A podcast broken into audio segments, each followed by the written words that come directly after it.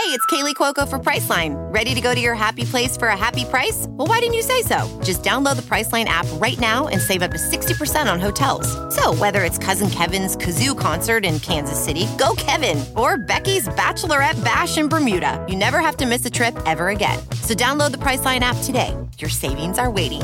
Go to your happy place for a happy price. Go to your happy price, Priceline. Some people just know the best rate for you is a rate based on you with Allstate. Not one based on the driver who treats the highway like a racetrack and the shoulder like a passing lane. Why pay a rate based on anyone else? Get one based on you with DriveWise from Allstate. Not available in Alaska or California, subject to terms and conditions. Rates are determined by several factors, which vary by state. In some states, participation in DriveWise allows Allstate to use your driving data for purposes of rating. While in some states, your rate could increase with high risk driving. Generally, safer drivers will save with DriveWise. Allstate Fire and Casualty Insurance Company and affiliates, Northbrook, Illinois. From the halls of assembly, you'll hear us scream and shout. Our love of Indiana is manic and devout. Everything I you we discuss in unique manner. We won't be satisfied until we hang another banner. Us two goofy guys go by names of Ward and Eric. And as you probably know by now, we're Hoosier Hysterics. Hoosier Hysterics. Hoosier Hysterics. Hello, Ward. Hello, Eric. Look, What? before we get started on everything we have to talk about, which some really good stuff, personal good news, and basketball. Yeah. It's no secret I'm Jewish. What? We've yeah. We've talked about it. We've talked about my daughter's bat mitzvah. We've made jokes. If you're a Jewish person or any person of the world right now, it's hard to ignore what's going on in Israel over the last 48 hours. And I thought a lot about like, do we even talk about it? Like, we're kind of an escape, right? That's what we do. We're just basketball and football and Indiana and women's sports. And it's our respite from the world at large. And it's meaningful because we're a community of people that that cares about the same thing and we find great joy in it and great despair at Yeah, times. Yeah. But- Sometimes we need a respite from this. Sure. Um, but in the end, it lives kind of outside of the world of the real stuff going on, like taking care of your family and paying the bills and sickness and war you know? And and there's been plenty of social stuff that's gone on since we started this podcast and we've largely stayed away from that stuff. And and I don't want to change that because I'm Jewish and and because this is happening but it just feels like I had to acknowledge it in some way. It's I don't I look I, I like to think that I'm pretty good with words and I don't have the words for this. Um it feels very similar to 9-11 for me. I remember that feeling and just being like is the world falling apart? Like that's what it felt like a little bit. And you know i've got a cousin who lives in israel. Um i texted with him. He's not near the fighting he's a little north but if hezbollah gets involved from lebanon it could become very dangerous. My uncle and aunt were living in israel six months out of the year. Uh it's just horrifying. And and I uh I, yeah, I just don't have the words, but I felt like I needed to just say something because the truth is this podcast I was looking forward to because it is an escape. I've been glued to the TV for the last 48 hours and texting with friends and family and we went to our synagogue on Saturday night and it was basically a vigil. Lots of our congregants in our synagogue have family members. We have a lot of Israelis who are part of our congregation. Their whole families are in harm's way. Some haven't heard from their families and friends. It's just absolutely horrific and scary. And I don't have the capacity to explain it or make anyone else feel good about it at all. All I got is this podcast, which is an hour to two hours of just escape from that stuff to be with you and our Hoosier hysteric family. So I have no point other than that, Ward. No point.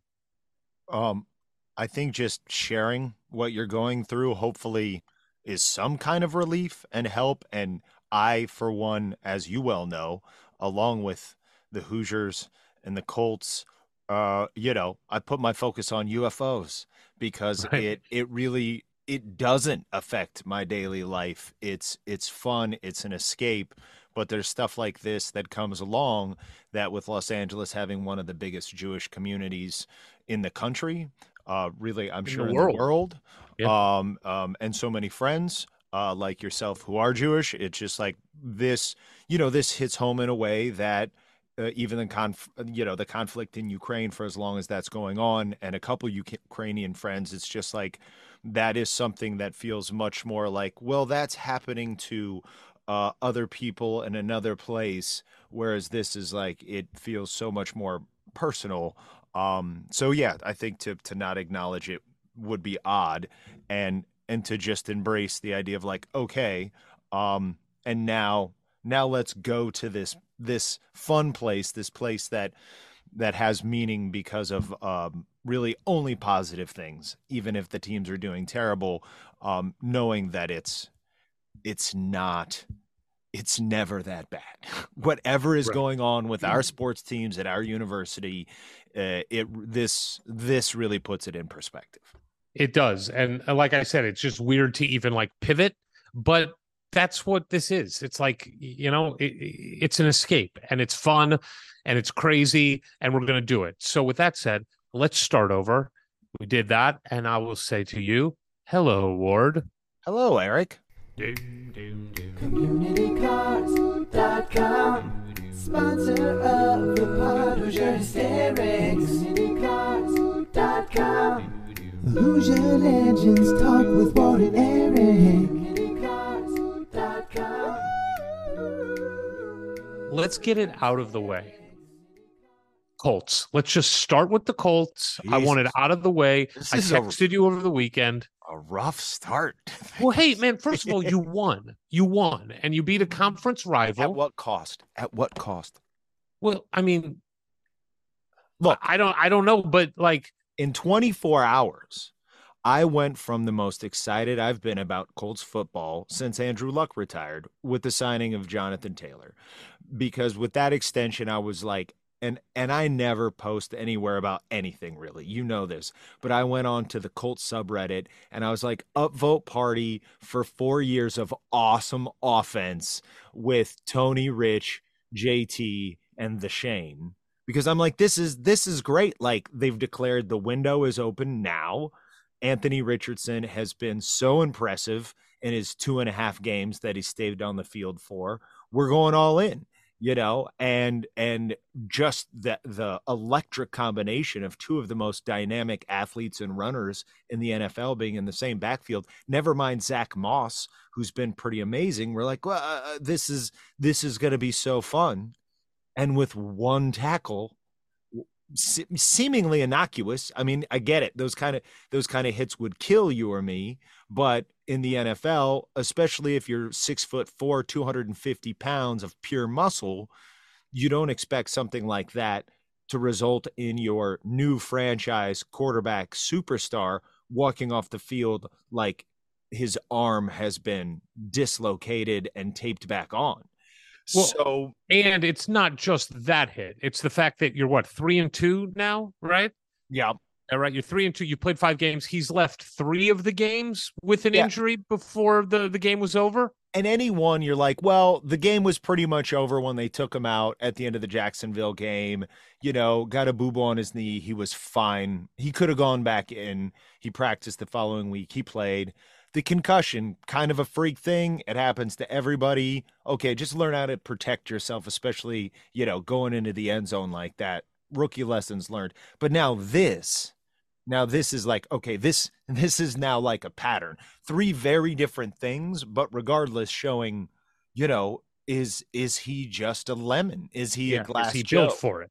Right, Yeah. exactly. Well, and it makes no sense when you look at the way his body is constructed. You're like, well, he's more built for this than about anybody else out there. But so, you know, I mean, what we're looking at maybe anywhere from one to two months, you know, and and I is love that what they're saying? That's the latest today. Yeah, it's like a AC sprain level three, mm-hmm. and it's just Gardner like- Minshew is going to take you to the playoffs. That's what's going to happen. Entirely possible and and i will get happy and have fun with that too you know for the shoe as they say. I mean what what a what a character to have as your backup quarterback. It's it's really fun but it's just like it's it's right now it's hard to enjoy it because we were we were, we had it. We we're right there. We were in the first moments of the jonathan taylor anthony richardson experiment and and you know the the just the way I felt from the time I woke up yesterday to woke up to this morning with the the the diagnostics in on Tony Rich being like, yeah, it could have been worse. He's not out for the season, but it's also the weight of it carries of like, okay, yeah, he comes back in a couple months, but for how long? You Right. know, and and and is this just going to be a guy who can't stay on the field and all this otherworldly potential he possesses, not just as an athlete, but the presence he has, the processing he's doing. Like you, you look at the breakdowns as I have on how this guy is playing four games into his career. And it's like no he's he's not a raw project. He's already turning into one of the most dynamic playmakers. And it, and then you're just like yeah even if Gardner wins us a bunch maybe the division he comes back in. It's just like I I think we'll be holding our breath for for many games if not seasons at this point to see if he can stay healthy. You know what happened? what happened We passed the point of my interest level. I tried real hard, man. But you, when you started talking, when I heard breakdowns, I was like, oh no, what's going to happen now? Are we go? How deep into the weeds are we going to get here? well I mean I just for what it's worth I wasn't doing that for you Yeah, well, uh, fair enough. But there's only one other person on this Zoom right now, and who knows? Maybe only one person left in the audience too. We don't know. I it, I mean, I wonder what percentage of our listeners are Colts fans. Like one out of I'm the sure it's high. I'm sure it's pretty high. I'm sure it's pretty high. Uh, it's But we know that they're here for the basketball. That's why they're here, and for the football to some degree. I got to say, it was nice having the week off. The- It was nice having a week off. we didn't lose. The Did Indiana lose. football Looked team good. Looked did good. not lose. Look, We, we are a historic program, though. So we are, we are, but but that happened before. Like that was an old story. Are you referring to the one that Cliff sent? Yeah, of Yeah, that happened losses. last year. But but doesn't it like it happens on a regular basis? It seems like to me we've gotten the update two or three times that we're the first Division One program to X number of losses. Yes, we're the first Division One program to 700 losses, but I believe we crossed that in 2022. Okay, Like not this okay. season. Yeah. So I- it the- all the- it all blurs together. I get it. The question is, will we be the first to 800 losses? Let's hope not, but we've got a head start. yeah, we've got yeah, a real good head start. We're in the lead. I'll tell you what pisses me off. Eh, I mean, like, look, they there's so much about this whole thing that really pisses me off. So they hire Walt Bell, who just looking at it on paper made no sense. Not right? impressive. We we Not all said it. Makes no sense. That was a disaster. It was a disaster from the jump, and then they bailed on it four games in. Then they have this guy, Rod Carey, who last year was our, I don't know, I think he was quality control coach, is what he was last year, right. for a team that had no quality or control over it. they they fire Hiller, the offensive line coach, and they move Rod Carey, who at the time was working with the defense, to the offensive line coach for the rest of the season. Okay. And let's just be honest. The offensive line sucked from that point on. Like, well, you know, okay, fine. But they had to get rid of the offensive line coach. Then they send Rod Carey, who, by the way, God bless him. He played for Indiana. He loves Indiana football. God bless him. He then goes back to being the quality control coach. Where's the, is, is He's anybody Swiss- holding He's a Swiss Army knife. okay, but for what? Like if he where, where is the what does a quality control coach do? This team is awful. They've been awful. And where was the quality control when we should have lost to Akron, a MAC team? Where was the quality control there? Where's the quality control been on the offense? That is okay. embarrassing. I see where you're going with this, but what what options at this point in the middle of the season do they have? None. Fine. Fire Walt Bell. Put Rod Carey in if that's what you think you need to do. But they signed him to a multi year deal, making him the highest paid coordinator in the history of Indiana football. I mean, not not an impressive number to reach, but Well, yes, but they've I upped get. him. They've upped him recently, Ward. Like it's not. We're not Ohio State or Michigan, but relatively speaking, they've upped it. The guy's making eight hundred and fifteen thousand dollars for the next couple years. So I, I just am trying to understand. You hire Walt Bell. You think he's the answer. You stick with him at the beginning of this year. But in your pocket was a guy who you were willing to make the highest paid coordinator in the history of IU football, and you just throw him in four games in. If you thought he was that good and willing to pay that much money, and by the way, they still owe Walt Bell money, why didn't you make that move in the offseason? If you thought Rod Carey was worth the highest coordinator salary in the history of Indiana football, why in the world wasn't he made coordinator before this season when you were still going to have to pay Walt Bell and they still have to pay him now? It makes no sense. What doesn't make sense to me is that you're still this upset about Indiana football. This season am, was man. over. This season was over for me in that Akron game. I But I turned it it's- off. I turned it off. I was like, I know, but it's not about the season. You've talked about it. It's about the future of Indiana athletics. I know, I know. I just, I, I, to me, I've written it off any hope or optimism until there's a wholesale change, whatever that means. We talked But about you it know- with Rabbi, and and I just like, I'm like, I, it is not. There's nothing I can do. Well, look, we have this platform, and Yeah. I think you're articulating it very well as to the complete nonsense that's going on.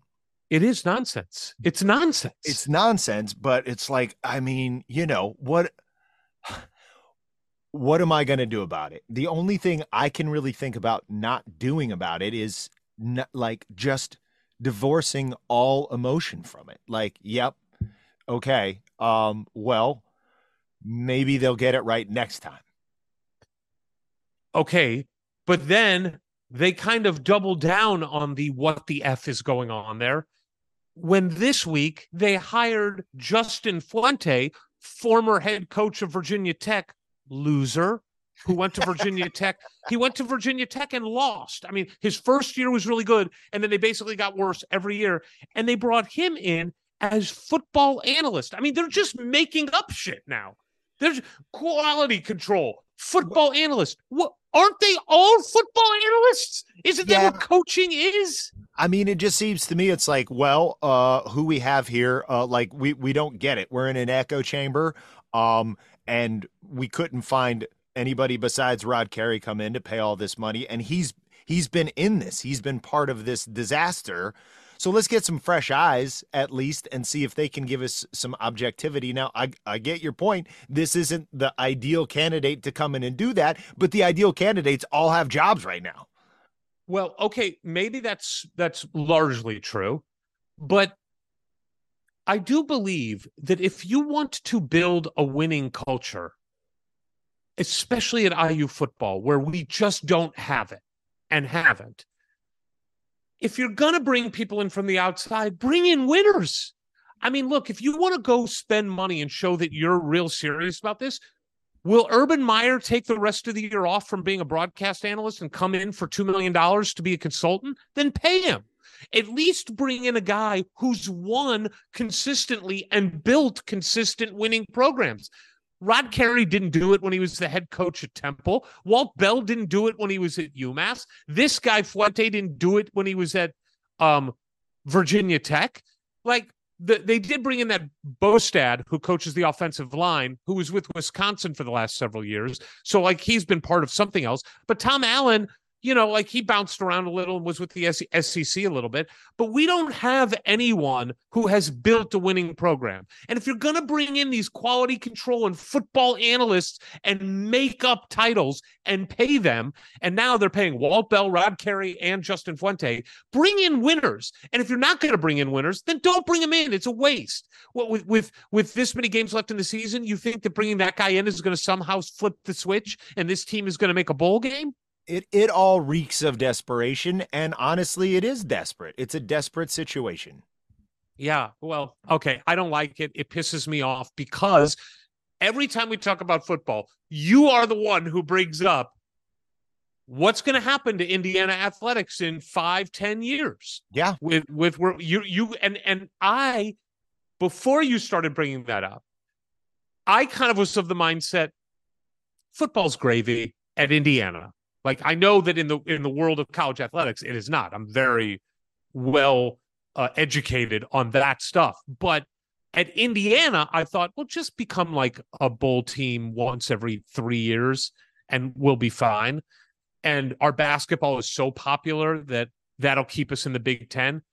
But I don't know anymore. And I think you've been right that, like, who knows what's going to happen in five, ten years? And when you're looking around the Big Ten and you're looking at schools that, like, or if, if there's not even going to be the Big Ten anymore, if there's just going to be like a major football mega conference, Indiana is the first on the chopping block.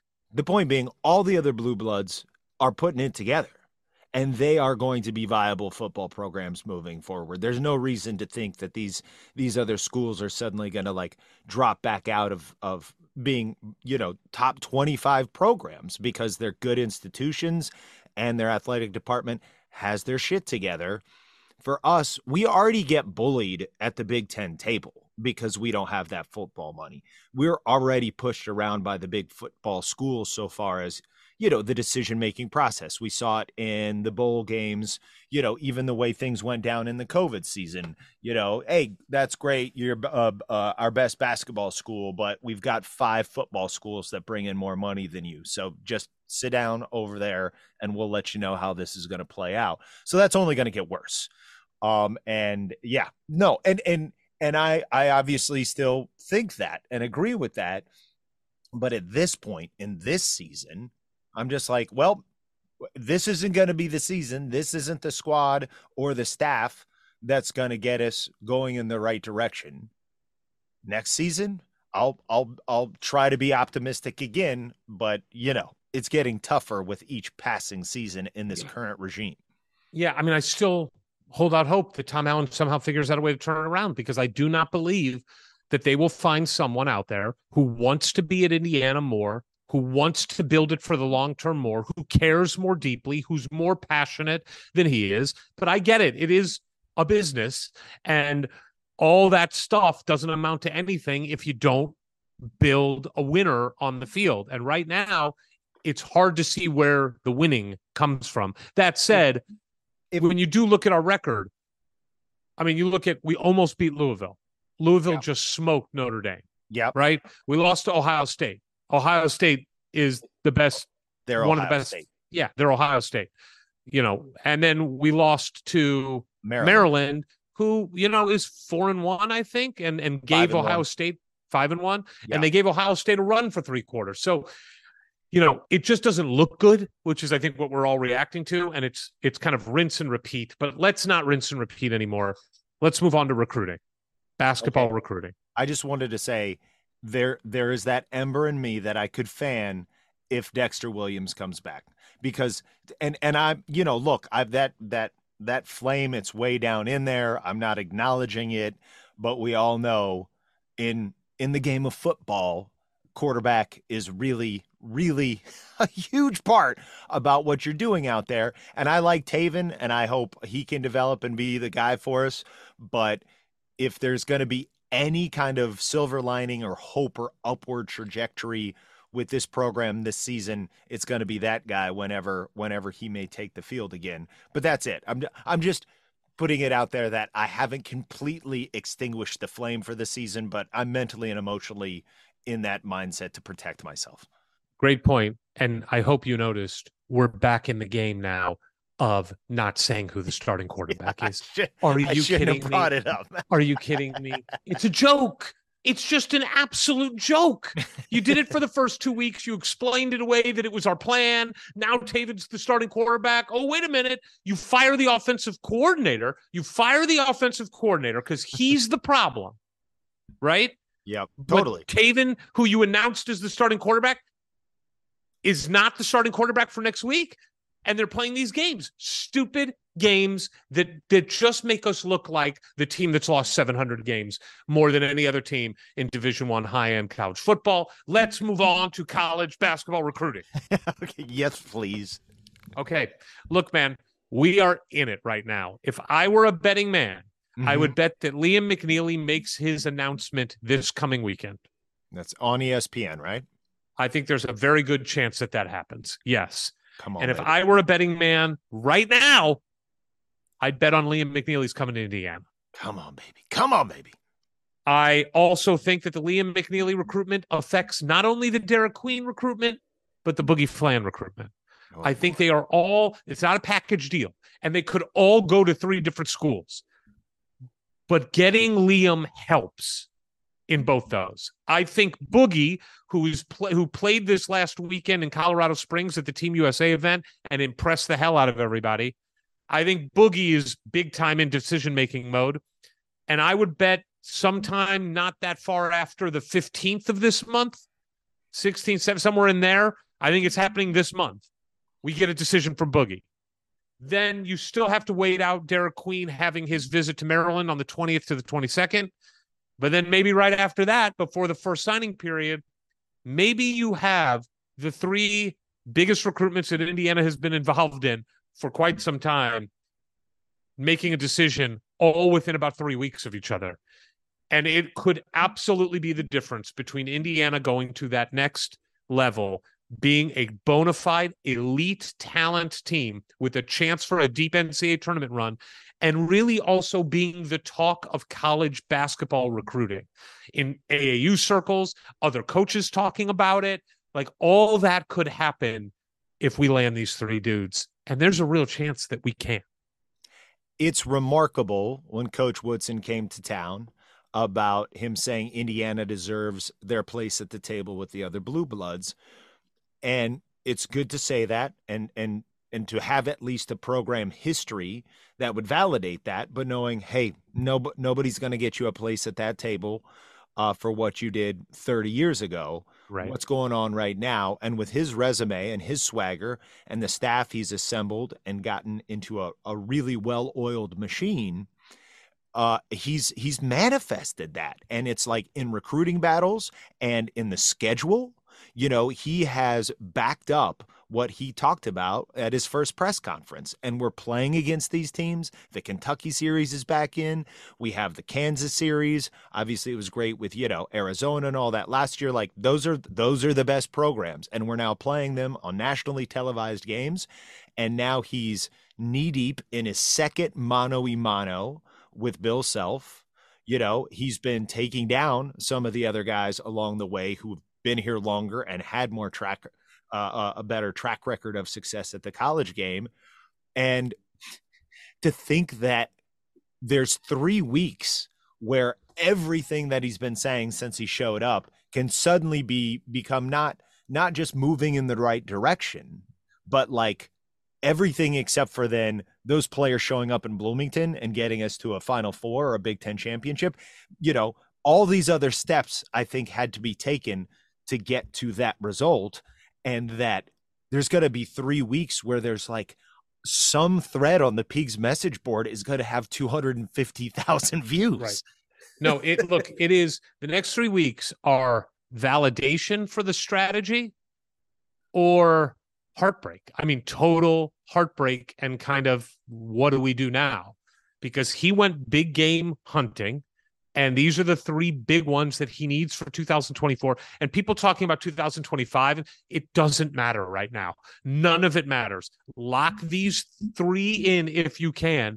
And I promise 2025 will look a lot better if Yeah. you get these guys. There's also things to remember about this.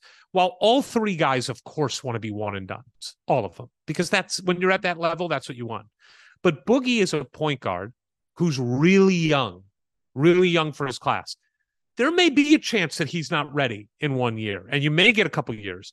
Liam and Derik, Liam's got to impress people with, you know, his shooting has to be so good because he isn't a huge athlete.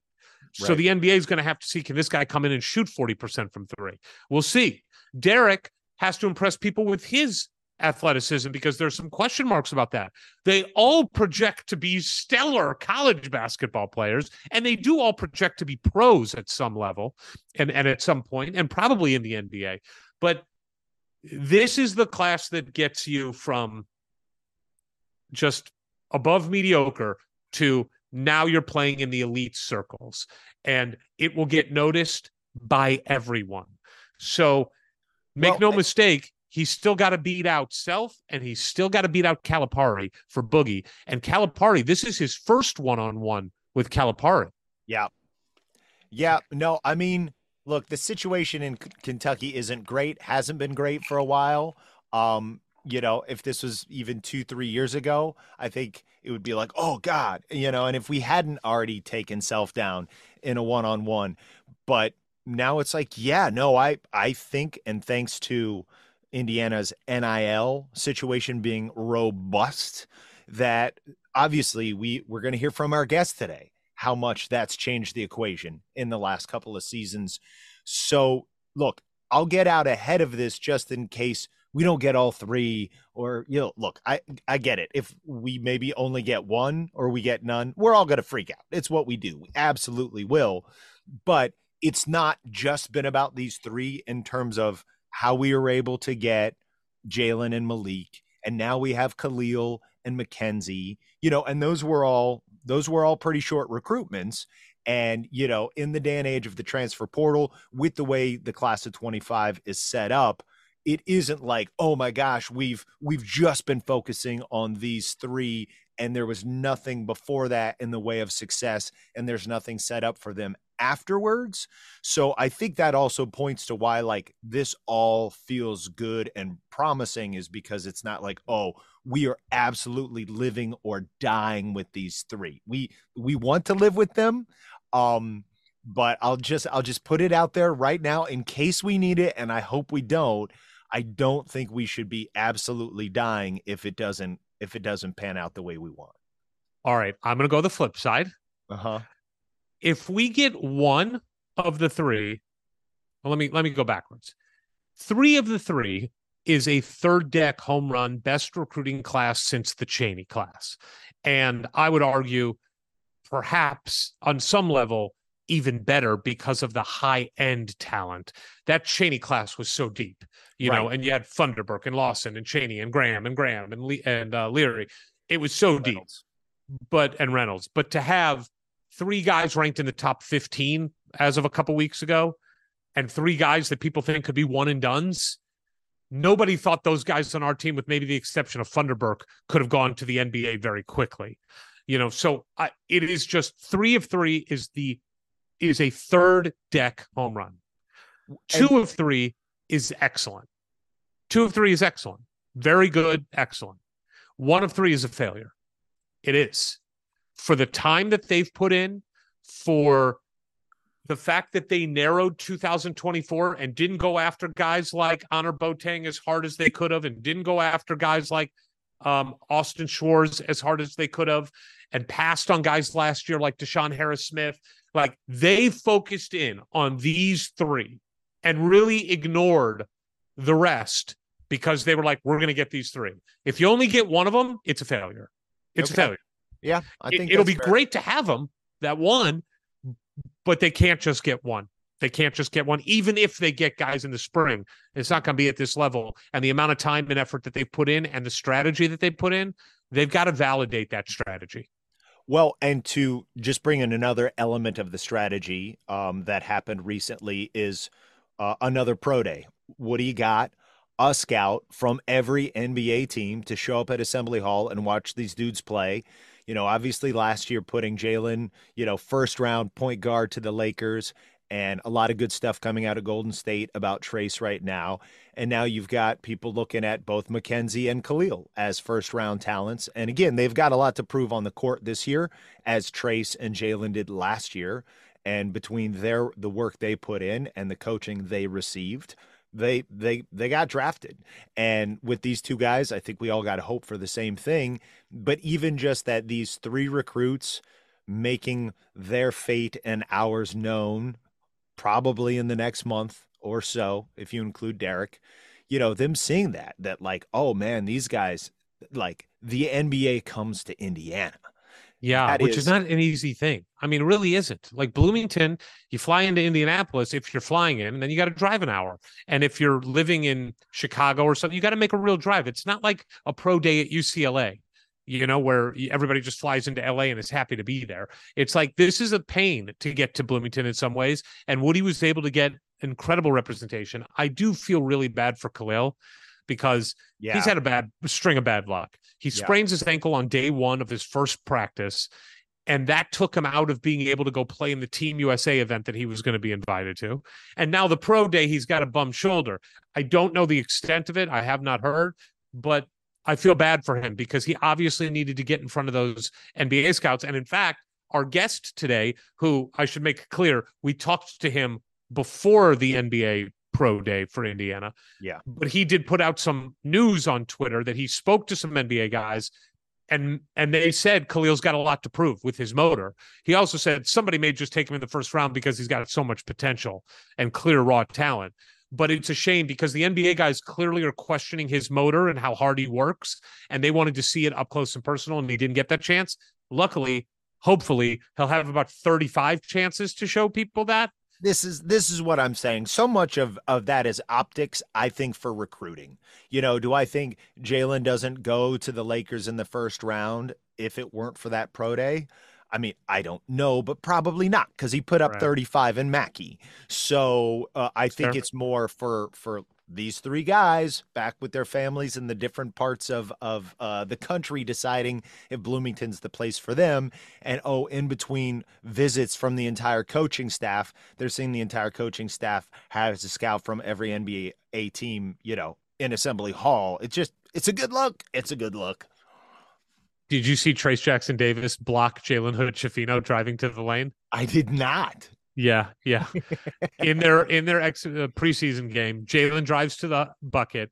Trayce swats the shit out of it. Trayce did not score, which I thought was interesting. Jalen, I think, had seven, didn't shoot the ball well, had six rebounds. Um, but seeing Trayce block Jalen is funny. And you know what's really interesting about Trayce's position on that team? You know, they traded James, or did they trade? I think they did. James Wiseman. They traded him. They don't have a lob threat. They don't have a rim protector the way Trayce could really carve out a real role there for a while if he if he performs. I mean, they they need that. They don't have that. They don't have his athleticism with that size. I mean, they'll play Draymond Green as the five sometimes, and he's not a rim protector. So it's going to be very interesting. I, I'm getting a phone call from Algeria, just so you know. Answer it. Hello, Algeria. Hello. Hello. Hi, my name is Neff. I'm just following up on a notice that you received in July. What was the notice? Uh, that notice is about the rate increase on the electricity. Oh, thank you. Thank you very much. But I'd rather you make it go down. Let's go. Let's do a rate decrease on the electricity. Cool. Thank you. All right. I think I took care of that. So your utilities company is based at Algeria? I mean, wh- I'm surprised they didn't say that that the prince was asking for a loan, right? Like, Yeah. it- I mean, he's he's trapped without any way to get a plane ticket. Ward, we're one week closer to the season. It's just around the corner. We play an exhibition game this month. That's crazy. That is crazy. This It- month. it's, it's October. It's October, baby. It's go time. And now it's news, news, news, news. It's Liam Pop probably this weekend. It's Boogie, hopefully a week to 10 days after that. It's Derik a week to 10 days, hopefully after that. Then we got Hoosier Hysteria in there. We got Gucci Mane. We got Gucci Randy Mane! bouncing, bouncing. We then Please, got please, public game. service announcement. If anybody is at Hoosier Hysteria and and has footage of Rabbi getting down to Gucci Mane, please sh- please share that. Yes, yeah, we will we will pay top dollar. Make it an NFT. We will pay for that. Uh so we're bringing on a guest we've had on one time before. He's a bit of a controversial guest because we had him on the first time because he said a lot of bad shit about Indiana and Mike Woodson, and we called him out on some of that. And I think his tune has started to change for both professional and really personal reasons. Yes. So he's become a friend in some ways. And we wanted to have him back on the show because he is a guy that's really connected and watches a ton of college basketball. And I do think just like having a coaching analyst come in from the outside to give you fresh eyes, it's good to have somebody not in the Indiana circle like we are in the Indiana bubble give us his perspective on what this team looks like and what the future looks like. So, what do you say we get to it? I say yes. Here comes our guest. Here comes our guest. Ladies and gentlemen, boys and girls, he's back. He's back. He's wearing some swag I think you're all really going to appreciate. You're going to want to see what this gentleman is wearing, but first, you need to know exactly who he is. Eric, this gentleman, he's been on here before. Who is he? hailing from Framingham, Massachusetts, with a whole bunch of other stuff that happened in between between then and now, including uh, going to the one school that would let him in, Arizona. But we don't need to get into that. The most important thing, of course, that he's done is send a lovely daughter to the best school in the country, Indiana University. He is a national basketball uh, analyst. He's a writer. He's a pundit. He covers college basketball. He covers NBA. He covers it all. He does like 25 different jobs, including a rather new one that I want to get into. He has been critical at times of Indiana and he has been supportive at times of Indiana. And I don't want him for a second to think he's currying favor with the gear that he's wearing today. I mean, it's just ridiculous. It's working La- for me. It's working. Ladies and gentlemen, please welcome back to the podcast, Jeff Goodman. Hey, are, are we in mourning of, of the Walt Bell era ending? And, and yeah, it'll go down in history. It will oh go down. my goodness! Literally, hey, one of the all-time quotes anybody will ever make was his quote that uh Tayven Jackson and Brendan Sorsby uh he could see both being in the NFL one day. No disrespect to the two of them, but like, come on, man, what are we doing? I agree. I also loved his quote when he was asked when it was decided who would be the starter. He was asked, "What was that? Pro- were you involved in that process?" And he said, "I was in the room, but Tom Allen did the talking." I mean, like, what Oh. the hell? Hey, What a all I know is I, I should. Uh, I have gained a lot of favor because of my. I've watched every Indiana football game since last year. I mean, what does that get me? That should get me something here. Every game. That I is mean, that it is gets you a lot of, of pain and heartache Advil. if you're actually a lot of in- Advil. if you're investing yourself in it. Yeah, I My mean, Jeff, you have to understand though. You're talking to two people that have watched Indiana football games for the better part of 40 years, and of those 40, there's been like five decent seasons.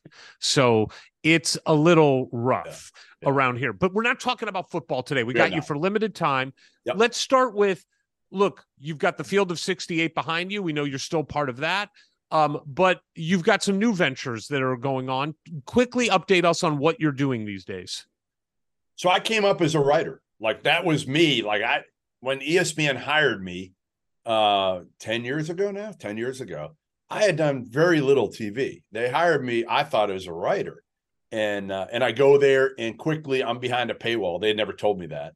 But right away it was like, all right, you're insider, you're behind a paywall. I'm like, I didn't sign up for this shit. Like I want people to read what I write. I don't want Right. them to have to pay for reading it early. And that was early in the days of, of paywalls. So I was kind of not happy, but I ended up being on TV a ton. And really, for the last 10 years, most people that know me really don't think of me as a writer because I haven't written that much. Uh, Messenger, a new uh, website that came out uh, a few months ago, run by Jimmy Finkelstein, um, more of an entertainment guy. Uh, he hired a guy named Dan Kaufman, who was at ESPN when I was there uh, for the Insider. He was running it. Smart, smart guy. Um, he goes after me and Seth Davis. Uh, and he basically says, Hey, listen, I want you to write, I want you to do what I thought you could do at ESPN, which is cover all levels of basketball. You know, cover cover college, cover NBA when you want to. Go do a story on Cooper Flagg uh, or whoever, you know, Mackenzie Mgbako, because I grew up cover recruiting. So I love Right. it still. I go out every July.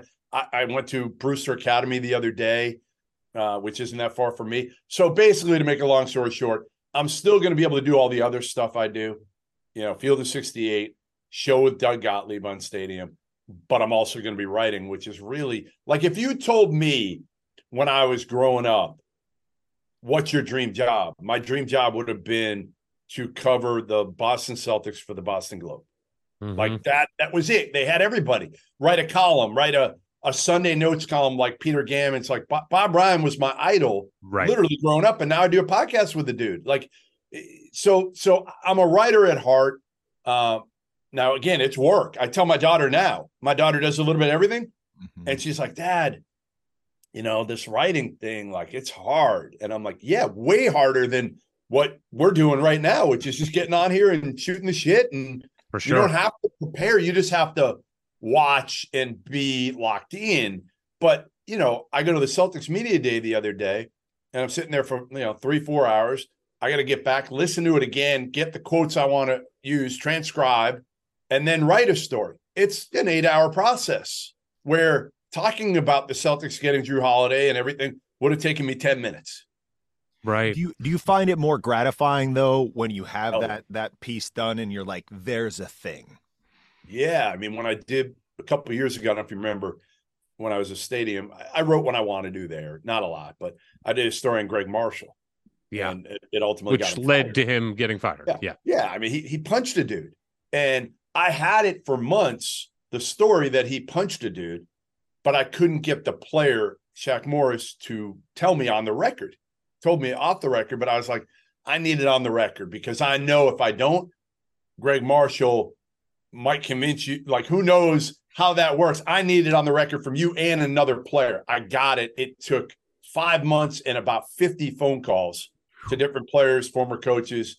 That's yeah, that's gratifying. That's work. That's that's ab, you know, real to me reporting, which unfortunately does not go on very often anymore. No, and the messenger, it's the messenger.com, which is a total news service, we should say. I, I I messed around with it a little bit. Some cool stuff there, some really good writers, sports, politics, news. It, it it does seem a little bit like it's trying to be a throwback to newspaper days in the digital age. So and we need good journalism and That's how I was sold on it. To be Yeah, honest, that's how I was sold on it. It's not going to be barstooly. It's down the middle. You know, Right. reporting a lot of original reporting. You'll see more and more of that. A lot from from the sports uh, part of it, which just started a month ago. But the, you know, news, politics, entertainment. They they started that months ago. Has it. any has anybody from the IU Media School approached you about talking to the students there? No, and I'd love to. Galen and I are close. Yeah, and uh, that needs. I would happen. love to because, you know, obviously having my daughter and she calls me like 10 times a day. Everything she does from a from a journalist standpoint, she kind of calls me like, is this the right way to handle it? Is this not? And you realize, you realize, and I've talked to Dana O'Neill about this uh, also. Dana is a terrific reporter with the Athletics. She was at ESPN, good friend of mine, and she goes and speaks to classes too. And and Galen's unbelievable. First of all, let me say that. For but sure. but I think there are some things that I could, some insight that I could bring that, um, you know, these kids just don't know. Like they don't know. Dana said, she goes, she goes, they don't even know how to like request a credential. They don't know where to go when they walk in a building. Like Talia's had the benefit of being around me for a lot of this. So she knows a lot of that just from being around, but there's so much she doesn't know. She's writing off football games live right now, and she doesn't understand how hard that is. Like Right. that is really hard to be able to quick for Rab Johns, be able to turn something super quick. I did that when I came up for the Associated Press. I covered the Buffalo Bills the year Doug Flutie and Rob Johnson were there. And of the first four games, and with the AP, you got to file right away. First four games, they all came down to the final play. And it's Mhm. like it it's it it it makes you handle stress, makes you handle pressure. Yeah, and look, I I've talked about this too on the entertainment side that education is almost always just by definition it's behind where the uh, professional workspace is it Yeah. just kind of has to be because they're using documents and and writings that are from yesteryear and with the internet let's just say in everything streaming when it comes to sports and entertainment the way it's changed journalism the way it's changed the way we consume media it's changing so fast that I do believe schools that want to be the center of media and and and shepherding kids into jobs need to have professional people talking to kids all the time And Galen because does. everything changed. Yes. Galen does. He's probably afraid to put me in front of those kids. You know, he, Well, I would he be. knows what I'll say. Yeah, I mean, I'd be afraid to put you in Well, front I of any just kid. listen. I'm gonna say it the way it is. I mean, that's the one thing with me. You're not gonna get any sugarcoating. Um, you know, and I've done every like I've done everything from again writing, podcasting, you know, Sports Center, sideline. I've done a little bit of everything in this business and and been fortunate to get those opportunities when again, like, you know, a lot of it um wasn't anything I ever envisioned coming up. So I think I can probably help. And and again, some of the basics for these kids, even of like when you go out, what you do, what like Talia's had the benefit of of doing sideline, and like I've told her from the get go, when you get uh, assigned a game for sideline, the first thing you do is reach out to both SIDs and try to get the coach and two players right. on the phone. So that way you've already got six stories that you can go to. Now I would I would try to get, you know, the top seven from each team. I would go to shoot around, get two or three players after shoot around, talk to the coach. Uh, You know, my process was a little bit different because I was uh, already entrenched with a lot of these coaches. But some, you know, some SIDs are great to student media and other SIDs aren't all that helpful. And I'm like, like, be helpful. And, Well, and totally Indiana's agree. are great. Indiana's are great. I'm talking about some of the other ones that that she's covered. And it's like these are kids that are trying to learn. Help them. Make the coaches accessible. Even if you're a coach, I get it. You may not want to talk to a student, um, but that's kind of kind of part of like as you're a coach, as you get older, it's like me. I want to help the young people that are coming up in this profession. If you're a coach, you should be wanting to help these kids. Well, especially if you're a coach at a, At a college. college. Exactly. Thank you. They- Thank you. like, That's all right. right, let's that I love this conversation. We could talk about this for hours, but let's move on to one of the other things that you do do is you help write for the almanac, the college basketball almanac, which has come out recently. I highly recommend it. I went and purchased mine and have been poking around, hopefully reading negative stuff about all other schools and positive stuff about Indiana. But uh, your your your partner in crime on many things, Rob Dauster, wrote the preview for Indiana. Yes. Um, but I'm sure that you have paid attention to Indiana a lot because of your connection there now. So let's talk about what you're thinking about the season coming up. Let's start with uh overall. What's your outlook on Indiana this season? a lot of intrigue. I mean, a lot of intrigue. There, there's there's certainly enough talent there. I don't think we can question the talent level that Mike Woodson and his staff have brought in. Right, Kel'el Ware is super talented. Now, I remember seeing him two summers ago, and I was like, "All right, he's talented. He's intriguing. There's upside. Is he going to fulfill that potential?" And he didn't do it at Oregon his freshman year. Most people thought he'd be one and done. I actually thought he'd be one and done, but based on again somebody drafting him, you know, saying we're going to throw him in the G League for a couple of years and see what we're going to get down the road. Um, I give him credit. I give him credit that he didn't just throw his name in the draft because he probably still would have went in the 40s. Mhm. You know, again, just based on upside. I give him a lot of credit for saying, or his people around him, also his mother, I'm told is is is really smart and, and grounded, saying like, no, no, we we need another year in college here. And- and brilliant because again, why be drafted in the 40s when the team has no investment, as opposed to try to get your stock back to where you're at least a first rounder, and then there's an investment plus. Listen, if he had tried to go in the league right now, he would have gotten eaten. I mean, imagine Kel'el Ware in the league right now. He would have gotten crushed. He Right. needs his confidence back. His work ethic, from what I'm told, is much better than it was at Oregon already. So that's a good thing. Um, I love Mackenzie Mgbako. Like I'm, I was the charter uh, member, You- the president you- of the fan club. You at one point thought that he had the potential to be the number one player in the class, right? Yes, Mhm. yes. Now I didn't see him last year. You got to remember, I see him in July, Right. and then I really don't see these kids again until like McDonald's game and and, and towards the end. and tough So to I- analyze those games. Right. If you can't. You can't. He was terrible at McDonald's. Um, Mm. But even before that, a lot of people were saying like he had fallen off. He wasn't playing that well in high school, this, that, and the other. I think he transferred high schools at that point. Um, I just there was not a clear cut number one player in this class. Okay, let's start there. Let's Mhm. start there. And whoever you want to say, you know, Justin Edwards of Kentucky will be one of my top freshmen. Um, you know, Isaiah Collier at USC, some people at number one, Cody Williams at Colorado, some people. There's nobody that emerged. I love Mackenzie a couple summers ago because he was versatile. Um, he was a tough matchup, not a great perimeter shooter, but he made enough of them to keep defenses honest. That is my biggest concern with this team.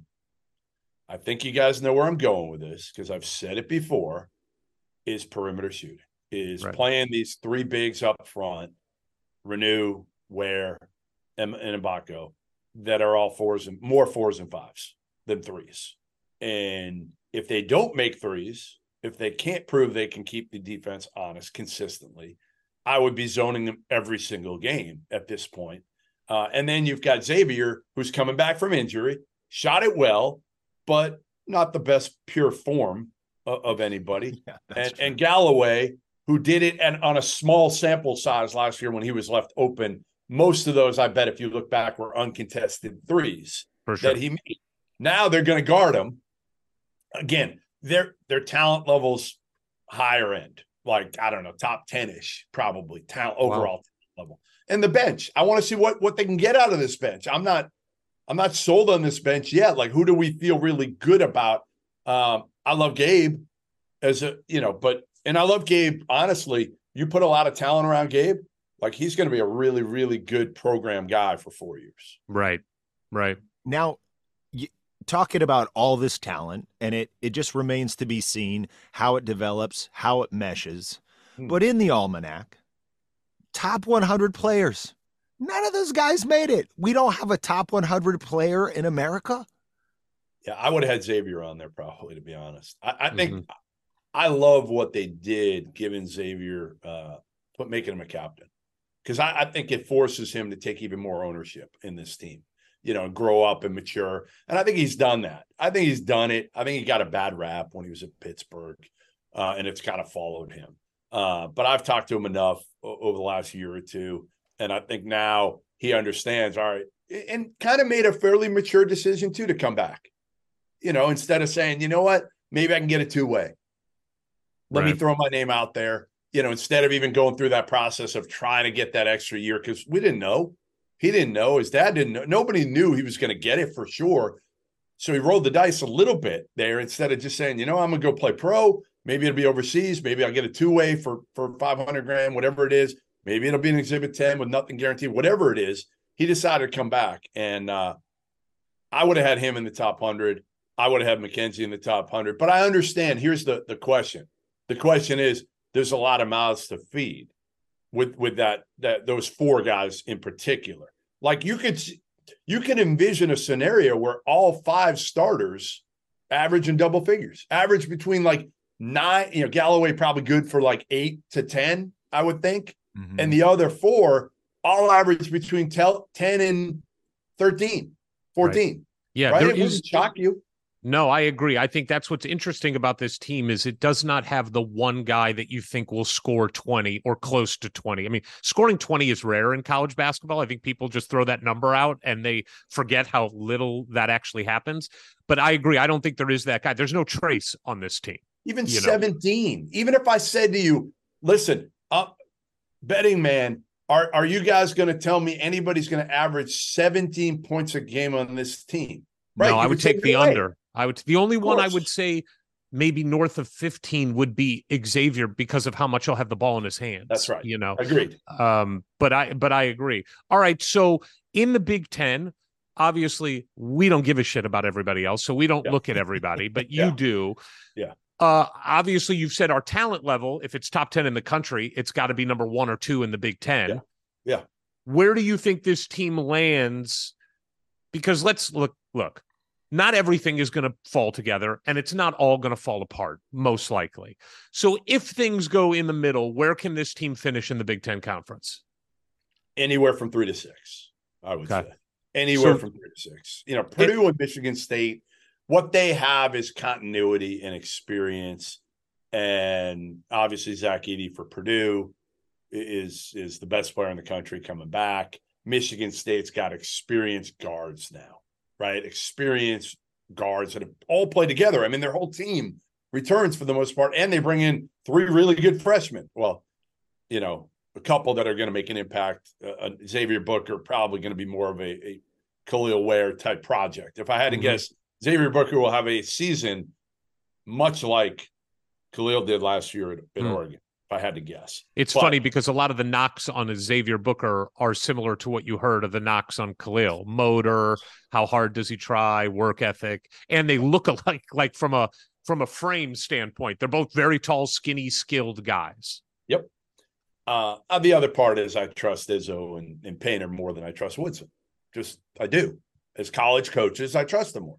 Okay. Um, I know I know people would push back on Painter, I'm sure, because of the NCAA tournament, but you know, the one thing I really respect uh, from Painter is how he's handled that.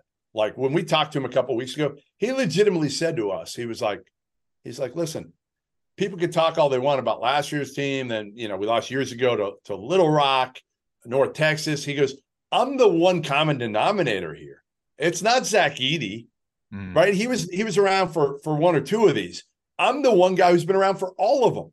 I need to change. I need to change. So I, I and I know you yeah, guys. I thought, by the way, that interview is worth going to look at on YouTube. You can find it on YouTube. I thought it was great. I mean, he even used the word embarrassing. Yes, he's like it was embarrassing to lose there, and and I know he's so conscious of not shitting on other teams.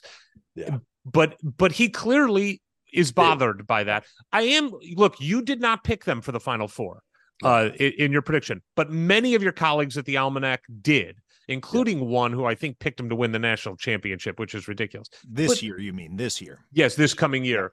Why? I mean, they I know they brought in Myles Colvin and you know they've changed a little bit, but they're the same team that they were last year. What makes you think I agree they'll have success in the Big 10. They're built for that.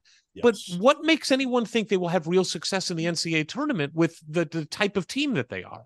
The only way you'd say they will is if if uh, Braden Smith and and Loyer are a year older and are, are, are bigger, stronger, able to make shots consistently. Loyer was hurt; he didn't make them. Braden Smith wore down because he was the only dude who could handle the ball. Um, he's going to play Trey Kaufman ran a ton this year at the four with Edey and sacrifice defense for offense. I don't know how it'll look. I'm with yeah. you guys. Listen, they're built for the Big Ten. Well, I think Indiana's kind of built for the Big Ten too. Mm. In a lot yeah, be- because of the no perimeter shooting, because Correct. of the left, right? Yes. Although I, I would say Indiana's athletic, Indiana's yeah. athletic ability is much better than Purdue's. Yes, yes, hundred percent, hundred percent. But again, how they're constructed, I worry about them. Like, like I worry about Kansas a little bit too, even though I picked them preseason number one or two, whatever, because they don't have enough shooting. Hmm. But what I will say about Kansas is they're going to be MFers defensively. They're Got super it. athletic. Other than Hunter, everybody in their team can guard and they're athletes and they get after it and they have Bill Self. Yeah, that's fair. Well, and one thing when we talk about potentially being a the third team in the Big Ten as opposed to the sixth is, and and I know they mentioned uh, in the article in the breakdown you don't necessarily want Trey at the two, um, but if it's not Gabe, it's it's probably going to be Trey most of the time. Maybe CJ's in there some. But when you talk about experienced guards between Trey and and Xavier, that's got to bode well for getting the best out of the team. If you've got uh, one senior and one super senior out top. Yeah, again, I think that's your backcourt. That's your backcourt. You're playing 30 minutes a game. I, I honestly think Trey should be out there. You know, as long as he's making shots. Right. As long as he's not a liability shooting the ball. Because then you can't have him if he's if he's shooting 23% from three, you can't have him out there because you're going to need shooting. Right. Uh, yeah, they've pushed on him about the sample size from last year, but his progression through his time at IU is yes. just such an upward trajectory, and part of that came with with changing his shot, injury to his wrist, um, and so I don't know. I feel like, the, and then the other thing we're hearing, X has been pretty consistent from outside, but reports all summer is that Mackenzie has been shooting the leather off the ball. So, you know, crimson colored glasses, we're optimistic those three key, guys man. can open it up. Yeah. Yeah, that's the key. And and if he can do that and also guard can anybody guard a three? Like that's well, we know other- X can. We know X. X is a good defender. But but you're not But- putting him on a three man. On Is what I'm three. Oh, oh, I'm sorry. I thought you meant Right. the three point So, shot. like, who out of those three bigs? No, Reneau- it's Do you, do you No think Reneau- Mackenzie has the foot speed? No, I don't. Not not a not a three as as we think of a three. Not, not Yes. that. Maybe a The Big truth is, though, three. but the truth is that comes into play more in March than it does between Like- November and then. Akins. I'll give you an example. Jaden Akins is a good example. Can Yeah. Mackenzie stay in front of Jaden? No, no, probably not. Probably. No. But yes, Yeah. you're in March. It's can you make shots, and then can these three more traditional fours and fives? And trust me, most people that were recruiting Mackenzie, they're recruiting him as a more of a four than a three. Right. Got They it. just work. That's what he, he is. We can we can talk about and again, like like some guys. Who the heck was I just talking to? Some somebody I can't remember recently, but it was it was somebody trying to play him at the three. Oh, it was at Boston College. Uh, kid Prince Aligbe trying to play him at the three, and they're going to try it, and it's just like, yeah, but like, are you fitting a, a square peg in a round hole there? Instead of just saying, okay, you know what, we're gonna we're gonna flip, Reneau Kel'el and Mackenzie are going to split 80 minutes at the four and the five. They're going to split 80, and one of them's going to, yeah, one of them's not going to be that happy. One of them's going to get 18 minutes a game. But it's better for us from a standpoint of how this team fits together on the court. We're going to sacrifice a little bit in overall talent, but we're going to get another shooter and, and a floor spacer out there and somebody that can guard a three. Yeah, I think there's a whole other conversation to be had about why that won't happen. Because look, agents are involved, NIL is involved, transfers happened. They didn't transfer here to sit the bench. They didn't decommit from Duke and decide to come here instead of Kansas to come off the bench and play 18 minutes. And that impacts your ability to recruit the next guy that those agents are involved with or those AAU programs are involved with. So I agree with you. I think that there's there are more challenges right now to constructing a team than there ever have been because of that. So let's get to because we don't have you for much longer. Let's get to recruiting. Let's talk about recruiting. Look, when the hire of Mike Woodson happened, you were critical. Many of us were were we jumped in because we're crimson colored glasses, as Ward said, but we were worried too. Can this guy recruit? And then a couple things did happen. One, I do think we underestimated Woody's aura a little bit. I think he's good in the room with people, and I don't think we knew that. And then NIL happened, and I think that has changed the game. Hey, you can flip them on their importance, by the way. I wasn't listing them in importance. I wasn't listing them, but but NIL coupled with Kenya Hunter and Yasir Rosemond being uniquely qualified to be really good assistants in that game. Um, I think you would probably argue he's done better than you thought he might have done. Maybe I don't want to put words in your mouth, but let but now we're in. There's a you know right happening right now while we're while we're recording this is Woody and his entire staff went and visited Boogie Fland this morning, and they're going down to Montverde to visit Liam McNeely and Derik Queen. What is your current thought on Indiana recruiting? Momentum's everything. Momentum is everything, and uh, they can thank Trayce Jackson Davis for all this momentum. All of Let's it, All of it, all of it. not Jalen Hood Schifino. If they don't keep Trayce last year, none of this shit is happening. Mm. Period. Okay, it's not as cool. Trayce made it cool. He did. He put them on the map most of the year last year. I know, obviously, they're disappointing in the NCAA tournament, but ultimately, you're still there. You're still at a different level than you've been. It's cool again. And yes, I'll say this about all the the, the NBA coaches, and I criticize all of them. yeah, Platform players, coaches coming in, all of them. Mullin, Ewing, Woodson, Penny. Who else am I forgetting? Juwan, Juwan, Juwan, Stackhouse. Mash. Yeah. Stackhouse, all of these guys, right? It has changed the game with NIL. It has changed the game. If you can, if you have NIL and NBA on your resume for these kids, that is really what they care about more than anything else. So you don't have to work that hard anymore. You're not running out talking to high school kids on the phone every night anymore. It has all changed. That's how it was three as recently as three years ago. Right. When Woody got hired, it was My thought was, there's no way 63 year old Mike Woodson is going to be sitting on the phone every night with these kids. Or going to some gym in the middle of Ohio, you know, on a Tuesday night. Like, right. Do. What does he do now?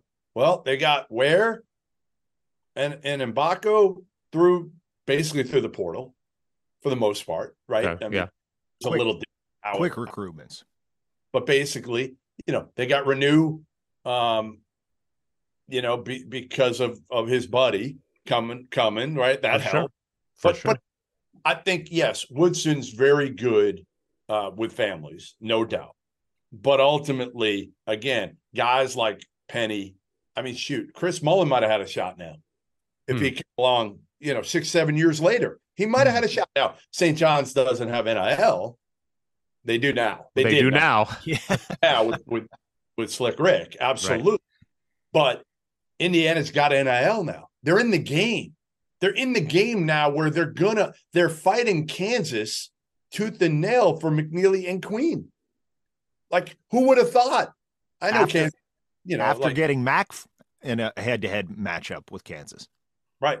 Right. I, I just again, everybody who's gonna tell me all these NBA guys, you were wrong about you know Penny if he starts to get it going and Woody and some of these other guys. I'm it's different now. It's just it has totally changed in the last couple years with NIL that you don't need, honestly, you don't need to have the same work ethic. Like, like you can get away, you can fight and beat Tom Izzo now because of NIL for a player.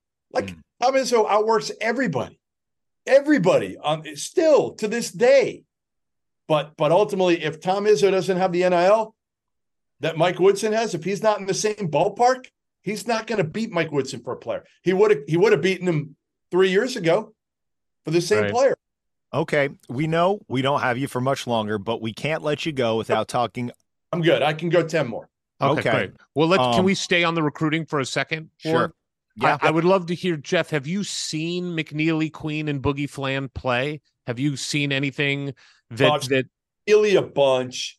I saw Queen. I didn't see him this summer because he was uh Under Armour circuit. I didn't get over there. So All I right, saw McNeely. I love McNeely. I mean, I love him. I you know, it's funny. I don't know if he can be your number one guy. I'm not sure that's what he is. Um, he's not But- his number? He's not the number one guy on his high school team. Right, exactly. I mean, There's he's not. one guy on that team. I mean, it's Right. not wasn't Cooper either last year. That's true. Cooper will be number one this year, though. Correct. Yes, that will be pretty clear. Pretty clear. if not, Kevin Boyle should be fired. what do you like about McNeely? Um, I just think he's that guy who does everything well. Like every, he can make shots from deep. He can put on the floor. He plays hard. He can guard multiple positions. Uh, he's got good positional size. Knows how to play. High IQ. He's just that guy you throw in and you're like, he's a winner. He's Yeah, just in period. Throw him in with anybody. He knows he can play with anybody. That's the beauty of Liam McNeely is you put him out there, he's gonna make any team better. He's gonna make any teammate better. He may not blow you away. Like I know he didn't. He had a good summer, not not a not as good a summer as I think some people thought. Um, and then Queen, you know, I, I talked to a, a coach the other day who's seen him a lot more than I have, and he said like his skill level now is just insane for a big, insane. Um, does he guard? Not great. Does he play hard all the time? No, not yet. But you know, when I saw him two summers ago, I was like, all right, is this like the next Diamond Stone? You know, we're, we're going to catch up to him, and he's so physically overpowering. But uh, the word I've gotten is, is just again, his skill level has has improved so much, and he can handle it. Some he can score with both hands. Um, so I, yeah, those two are, and I think they don't they live together or something at, at Montverde. they're they're very close. They're very close. Yeah. Uh, and Boogie Fland, I haven't seen enough to be Okay. honest. Any any temperature on who? If you had to make a prediction, where do you think Liam and Derik go? I think Liam goes to Indiana. I just, you know, again, I don't have any inside info there. Right. Just reading the tea leaves, I, I think he he ends up in Indiana. They prioritized him for a long time. Yeah, A long where Kansas, I- I don't know if he, he gets the same feeling that Kansas like has to have him. You know what I mean? Right. Like with right. Indiana, it's like we have to have you. I, I've said multiple times it's the most important recruitment in Mike Woodson's era so far. Yeah, no doubt. And Yeah. again, he could bring Derik Queen with him. Right. Mhm. You know, like that would be huge too. Like if they like each other that much, well, there, there you got two cornerstone pieces and more momentum. And again, the next step is what do you do in the tournament, right? But the Yeah, first sure. is just get there every year. Just get there every year. Be a player and be nationally relevant again. And Mike Woodson has done that. And and that's what, you know, like even for my daughter, like, you know, going to school there, like just being locked in all year instead of just like throwing in the towel three quarters of the way through, like, all right, you know, maybe we make the tournament, but you know, and, and again, we can go back to guys Woody's first year, you know, the two years ago, the Big Ten tournament. What a that could have went either way. They don't make the tournament, right? Yeah. Like knows where it heads. But momentum Totally.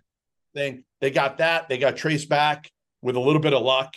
And man, did he do an unbelievable job with with, with Trayce and then bringing in Jalen. Yeah. Yeah. All right. Well, look, the big, big news in Hoosier Nation, also in Wildcat Nation, here over the last few days has been IU and Kentucky. The series is back on. It's a little lopsided in the way the venues are going to play out. But what what do you think it means to to both programs, particularly IU, and college basketball overall to have this rivalry back on? No, we got to have it. Like all, I'm an Arizona guy, and and now we lose this Arizona UCLA rivalry because of of realignment. So we need big games for this Totally. sport to thrive. You know, I've said, like, look at this year, the first week of college basketball this year, because they pushed the Champions Classic back a week last year, and again this year. I think between ESPN and the coaches involved, they don't want to play it the first week, so they're pushing it back. So the first week sucks. I, It's- I I I love that you're talking about this. It's the worst thing in college basketball. It's a Why joke. is there not an opening day with big marquee games? College football does it. TV, TV, TV, but the coaches as well, right? Coaches don't want to open on November Right. 6th with a big boy game. They're scared. Make them do it. Here's what you do you have something where the top, you know, 15 programs, and again, you, you may not make somebody like uh, Hubert Davis do it this year, right? Like he he he obviously probably can't because he's got to win this year. He's under some pressure. But like a John Calipari, a Mike Woodson, uh, Jon Scheyer, uh, Scott Drew, a Bill Self, have them all. There's 15 programs, and they all have to play one game every year that first week against somebody in that group. And you get a home game one year, you go on the road the next year, and you're just going to rotate. And again, if a guy's on the hot seat, he doesn't. He, he he maybe becomes absolved of it like that year if he doesn't want to play. Maybe, He- but the sport's got to be bigger than one guy on the hot seat. I mean, like, but I get it. If if he wants a mulligan, maybe he takes it. okay, but they could put together a few good games for Totally. opening day, opening week. Do a night at seven and nine. Just give me one good one on that Tuesday, Wednesday, Thursday, Friday. Give me I a two. You, you don't have to go up Saturday, Sunday. I get it. They're football. They're football. You're not winning that battle. But mon- even Monday, even Monday, who cares? Okay, you got one football game. So stagger, play it at a, at a little bit earlier time if you want to on that Monday to start college basketball. Follow it up. And Dan Gavitt and I have talked about this, right? Dan Gavitt wants the same thing. He's fighting for the same thing, but again, it's the coaches and and really the TV networks. They're the ones holding it up. But the TV networks, I don't understand because the TV networks would salivate at the ratings and the advertising. And also, it is the only major sport in America where opening day or opening week is meaningless. It's the only one. NFL, big opening day. I heard a little birdie told me the other day that the Gavitt games might move to that first week Oh, I love that. That'd be great. because you could spread them all out. You could have Yeah. them whole week, and the Gavitt games could own the first week of college basketball. Totally. Uh, that that would be great. So going back to what Ward was talking about, IU Kentucky. Uh, So- any insight on how that got put back together? And also, is there any chance John Calipari is the coach of Kentucky when they play at Assembly Hall in, I believe, 2042? I say no. I say no. I mean, you know, it, it's so interesting. You know, I, I love this other than the fact that again, uh, you don't get two games at Assembly Hall. You, you get one at Lucas Oil, which is not really going to be a big home court advantage. It's just not because Kentucky fans will show just as much as Indiana fans to that game. That'll be a split to me. That'll be a split, I would think. So that's not a home game. Uh, but I, I feel like Woodson probably had no choice. Probably had no choice. At the end of the day, who's got the leverage? Right. It's it's Kentucky right now. So uh, I love it. Um, Calipari is owed, I believe, after this year, 33 million. It goes down, I don't know, 8 million a year the next few years, something like that. 6 million, 8 million a year. Uh, I don't know. You know, I think this year it would take uh, like a first round exit again for them to say, all right, we're ready at 33 million. Somebody, somebody will write the check. Somebody would. I mean, if they lose to a, you know, the last four years have been terrible in the tournament, either either in the regular season or the tournament or both. You know, a couple years ago they obviously had a great regular season, then lose to St. Peter's. Uh, but it's it's, I mean, guy gets paid 10 million a year, and he really hasn't delivered the last four years. So they'll they'll have a decision to make. Their team, listen, they were very fortunate that um, Reeves, who was taking classes at Illinois State, they gave him documentation that he wouldn't be eligible anywhere else. I don't know if it's a hundred. I don't even know if the NCAA knew at that point, one way or the other, whether he was going to be eligible. I don't quite understand the whole rule, but whatever the case, they got him back. He didn't want to be there, and then they got Tre Mitchell because Bob Huggins got fired. If they don't get either of those, I'm telling you, I think I think John Calipari is not the coach of Kentucky next year, if Mm, not for wow. some luck. Because I think they could have been bad. I Right. think they bad. Well, no experience. You're not winning with all freshmen. It's proven. So you Doesn't got Rick happen. back. They're two key veterans who give them also perimeter shooting. So you wouldn't have had experience or perimeter shooting. Now you have both. It gives you a chance. So we'll see what they do. Okay, before we let you go, we got to talk about the women's team. Can't go through this without talking about my favorite Indiana team. So let's talk about it. How far can this team go after losing Grace Berger? Uh, I mean, it's going to hurt. It- obviously, that loss is going to hurt. But um, you know, Mackenzie's one of the top five players in the country, and she's like unstoppable in the post. Unstoppable, both hands. Ridiculous, right? Like her her moves, how quick she is, uh, and defensively, how much better she got last year was was awesome to see too. And I, I love her. You know, just being around her, talking to her, his her her her enthusiasm, everything about her is just it's really infectious. Um, you know, to me, I think I think Sara Scalia might be the most important player for this team this year. You know, she shot the heck out of it at Minnesota. Uh, last year, came off the bench half the time. Um, I, I think she's got to kind of rediscover what she had at Minnesota and take an, another step. Yarden has to follow this up and make sure the shooting wasn't fluky at all. She'll probably, I would think she'll have more, you know, the ball in her hands more this year with with Grace gone. And uh, Chloe was awesome last year. I mean, she took a huge jump too. So um, I, I love watching this team. They're fun. They move the ball. They play with enthusiasm. I've said it, and and this will probably get me in trouble. But if you give me a chance to watch a, a, a an IU women's or a men's game, I'm choosing a women's game right now. Th- Their their style of play, and it's been like this for several years now under Teri Moren. They are so fun. Their spacing is amazing. The way they share the ball, nobody cares who scores. They play with such emotion. I, I would say the X factor, though. I hear you on Scalia, uh, but to me, Sydney Parrish has to become a star, Yeah. and she has all the tools. Yeah, like a sidekick. to Yes. Yeah, yeah. But she needs to fill that Grace role. She's bigger than Grace. She's a better three point shooter than Grace. Um, you know, she's got great, great just instincts for basketball. She looks for contact, which is not common in the women's game. She could, if she becomes a 15, 16 point a game scorer, which is well within her reach, this team could be really scary because they got four people on the court at any time that can shoot threes. I'm I'm so upset uh, that I'm not seeing them in per. I'm going there, so I'm going to Arizona Duke on November 10th. It's Friday, and then uh, I'm going to Chicago from there for Champions Classic. The day before is, is Xavier Purdue on Mhm. that Monday night. So I'm going to fly to Bloomington uh, Saturday, uh, see Talia Saturday night, um, Sunday, and the men's team plays like Army, I think, Sunday night. And uh, I'm just so bummed out. The, the women play Stanford that day. Come out. Come out. We'll We're be gonna there. be there. We're Come doing a road out. trip. I can. I gotta be. I gotta be in. I get it, but how cool is that? We're going to Palo Alto to play. So cool. awesome. So I, I'm. I gotta get out. I really the game I want to see is obviously the Iowa game. If I can get out there for that game, that's the one I I, I want to see. Yeah, Fall- that- falling in that's going to be intense. I mean, I, I don't know if you guys dislike her, like her. I love watching her. I love it. Well, of Dislike, cour- loathe, loathe. Yeah, I mean, she she beat us, so I don't like her. and her swagger, the shit she Hey, talks. she's unbelievable. If she uh, was on my team, she'd be my favorite player in the history of basketball. I mean, come on, she's awesome. she is. All right, Are, are are the Hoosiers gonna beat the Hawkeyes again for the Big Ten championship, the real one?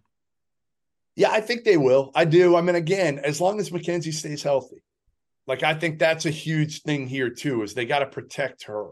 Um, our other our other big decision this year is so I always uh, we're never home for Thanksgiving. We uh, I'm always covering something. right. Well, I'm not gonna be uh, I'm not gonna be home. Uh, I'm not gonna be covering something for the men. I don't think because I'm gonna go Empire. I'm gonna be in New York for that Empire class. oh, nice. I'll see you there. and then we're debating what to do. My daughter wants to go to Fort Myers to cover the Tennessee game. Mm. Mhm. We're trying to tell her, like, all right, like you, you might have to pick and choose money wise here. You can't go Yeah. to every. So maybe you know save your money and and go to the the NCAA tournament instead. Hopefully they'll go deeper this year. Yeah, let's hope. All right, Amen. you've been a Bloomington dad now for a little bit. Do you have a favorite restaurant? Um, I'm still trying to find like my go-to place there. I've tried a ton of places, and I don't like. I don't have. You know, by the way, now I have my favorite dessert. Which one? So, what's the name of the damn place? It is banana pudding. It's right. It's right in the square, in the main square. I think it's fairly new. I got to find the name of it. Not It's- Farm, Farm Bloomington. No, it's like a a walk-in dessert spot. Oh, I don't know the name of it. Little little place, right? You walk in and there's just that little counter. Holy shit! The the banana thing. I- listen, I'm a banana. When I go to Charleston, I'll literally have banana pudding like every night if I can All find. right. Have you done Zagreb's? Did you do Zagreb's? Yeah, I like Zagreb's a lot. Um, really good. We've we've been there a couple times. trying to think what else our go-to spot is. Buffalo's? Yeah, Louis is great. Yeah. Uh, um, uh, what's the other one? The good steak place, right? Uh, Uptown, Malibu. Malibu. Malibu, really Malibu. good. Really Malibu's good. Yeah. Social Cantina, I love, love, yeah, social, Social Canteen is good. love it. Um, It's a pla- great town, isn't it? You love it. so good, so good. I mean, and I went to Arizona, which was great, but Arizona was different in that it was a city. Tucson is more of a city. Totally. In a way, it's better to have Bloomington because you have everything's concentrated. Everything's Yes. in Tucson. I could live, you know, a half an hour from a buddy of mine who'd live on the other side of town uh, in a different apartment. Like in Bloomington, everybody's within 10 minutes. Everybody. Jeff. Yeah. Jeff, you've But- you've been to every college campus there is. Bloomington's the best. I'm trying to think what's better. I'm trying to think if there's a, a place. I mean, again, the only thing I'd say, guys, is the weather. Like if All if. I I picked Arizona partially because of the weather, and it was a very smart decision. I get Yeah. that, but take the weather out. Like, look, we went to the Kansas game last year. Yeah. You know, went to the Kansas game, and I was excited to be in Lawrence, and I had a great time. It was a blast. Lawrence isn't better than Bloomington. No, but fi- Allen, Allen's a little bit better than. Oh, I mean, that crushes me. It was amazing to be there. It was amazing to be there. It's a cool place. I will not denigrate. Oh, Allen and Cameron are one A and one B.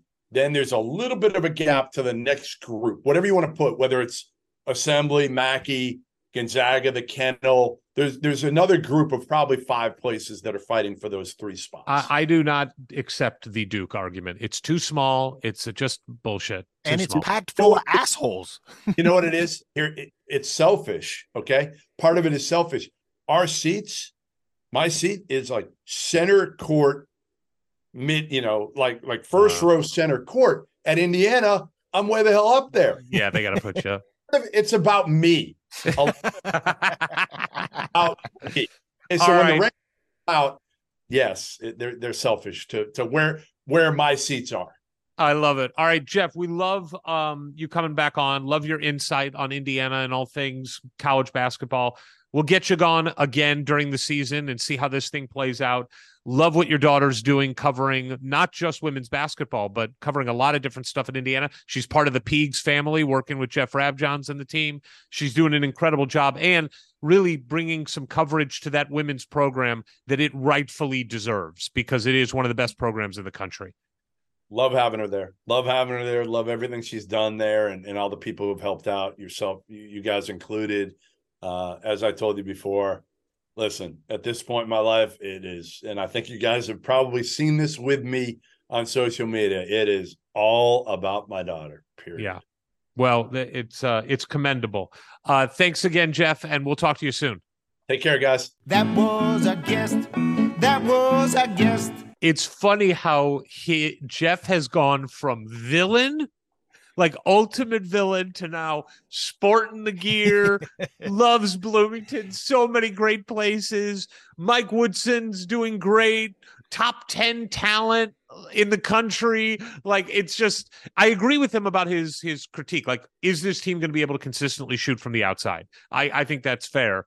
But you had to love everything else he had to say about Indiana. Yeah, it it has been a fun journey. You know, you like to bring in those those national guys into the fold. And and honestly, optics recruiting on a national level to have Jeff Goodman wearing an Indiana shirt, it's just not a bad thing. Um and and I think his point about NIL and how that's really changed the game since his first critical days of Woody. But as far as his assessment of the team, and I think this goes to the almanac, and I know he didn't write the breakdown on IU, but it really is a team with talent, but a lot of that talent is new. Um, some of that talent has only had uh, uh, an off season to develop since you know last year and limited playing time. And while that talent is undeniable on paper, you know, whether it's a freshman like Mackenzie can come in and perform right away at a high level like Jalen did, whether somebody like Kel'el, and I, I think it's promising that he and his mom recognized, hey, we need another year in college and we need to go to the coach who is calling us out for the work ethic and the laziness that that Oregon heaped upon him and people said was a knock against him like running into that fire instead of away from it. But how's it all going to come together? And you know i i think we'll all probably have our hair on fire early on in the season if games don't go as well as we expected. But hopefully we'll see whether it was last year after that rash of injuries and a bunch of losses in the Big 10 and we turned it around or the Big 10 tournament the year before hopefully all this talent really gets into a groove together late February and into March. Yeah, I totally agree. This is a team that honestly shouldn't look good at the beginning because of how many different moving parts there are. Malik's got a much different role on the team this year. Kel'el's got to fit in. Mackenzie's a freshman, never played at this level. Xavier's coming back from injury and now the captain. Trey's going to be counted on to score and not just be kind of a, a glue guy. Everybody, Caleb Banks and CJ Gunn are going to be relied upon. Everybody's got a new role for one reason or another. Here is the last quote from the Almanac in the write up, Rob Dauster's write up of Indiana. If it all comes together, there is a top 15 team here that can be a matchup nightmare in March. But that's a big if. And the flip side is that there's a real concern that the bottom can fall out. Going 500 in the Big Ten and drawing a 10 seed in the NCAA tournament seems like a pretty realistic outcome you know, I think we're all hoping for better than that. I mean, I think a 500 season in the Big Ten this year, where really it's top heavy with Michigan State and Purdue, and then nobody else is that good. No, I think we got to be better than 500. We got to be significantly better than 500. I think 12 and 8 should be the floor, honestly. Yeah, the, the only team they put ahead of us, uh, besides Michigan State and Purdue, was Illinois. And then, you know, they had Maryland at our line as a seed, and then Ohio State and and maybe one other team. Where where do I have it? Yeah. Um oh, Wisconsin both kind of like behind Yeah. us so that's where that that 3 to 6 range comes but with the talent level we have and look we we have seen in the first two two seasons Woody doesn't let this team you know fall apart in the home stretch obviously we want better results in the actual tournament incrementally better this last year. Hopefully, we make it to that second weekend with all these pieces coming together, senior leadership at the guard position. And look, X has a lot to prove in that regard. He he is a captain. He's coming back for his 14th year. And, you know, he's got to prove all the doubters and haters about his maturity wrong, step up and get it done alongside Trey. And then, as far as guard play goes, I think by February, March, Gabe Cupps already, I think, well ahead of where most freshman guards are in terms of just understanding the game, how to get everybody involved.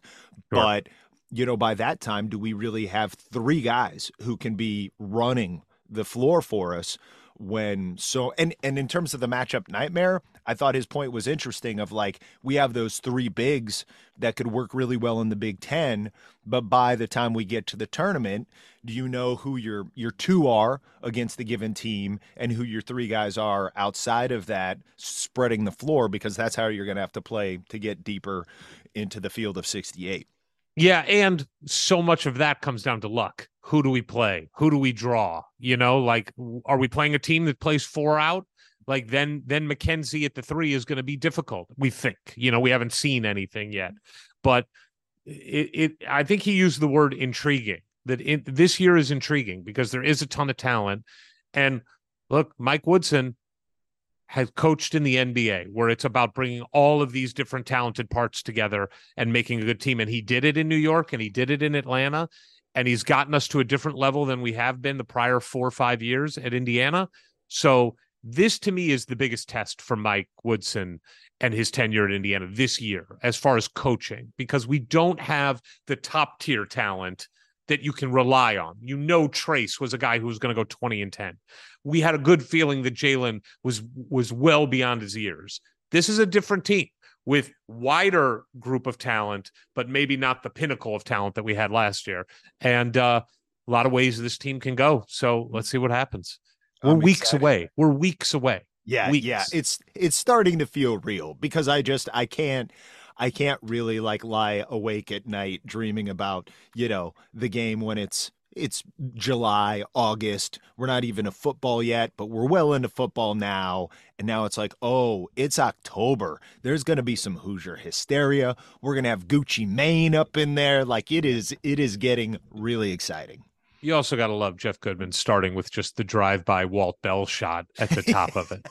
I mean, just awful. When when Jeff Goodman is starting the podcast with just shitting all over Walt the Walt Bell era at Indiana. I mean, what are you doing? What are you doing? We didn't Yep. ask him to do the thing, but I got to be honest with you, I don't think he's earned it yet. Oh, yeah, that's why you didn't ask about Yeah, that was a choice. Follow Sure. us on Twitter at Hoosier Hysterics for the hysterics. No E. no I. But the sometimes why. No, who's that? Would that be a Dublin Scottish accent? Yes, that's it's like and unlike anything you've ever heard before. You know what that was? What? Sean That was Sean Connery a little bit? no. It felt a little Proxima B. Oh, but the sometimes why. Yeah, it sounded very similar to that. All right, we'll do it next week. See you, buddy. From the halls of assembly, you'll hear us scream and shout. Our love of Indiana is manic and devout. Everything I you we discuss in unique manner. We won't be satisfied until we hang another banner. Us two goofy guys go by names of Ward and Eric. And as you probably know by now, we're Hoosier Hysterics. Hoosier Hysterics. Hoosier Hysterics.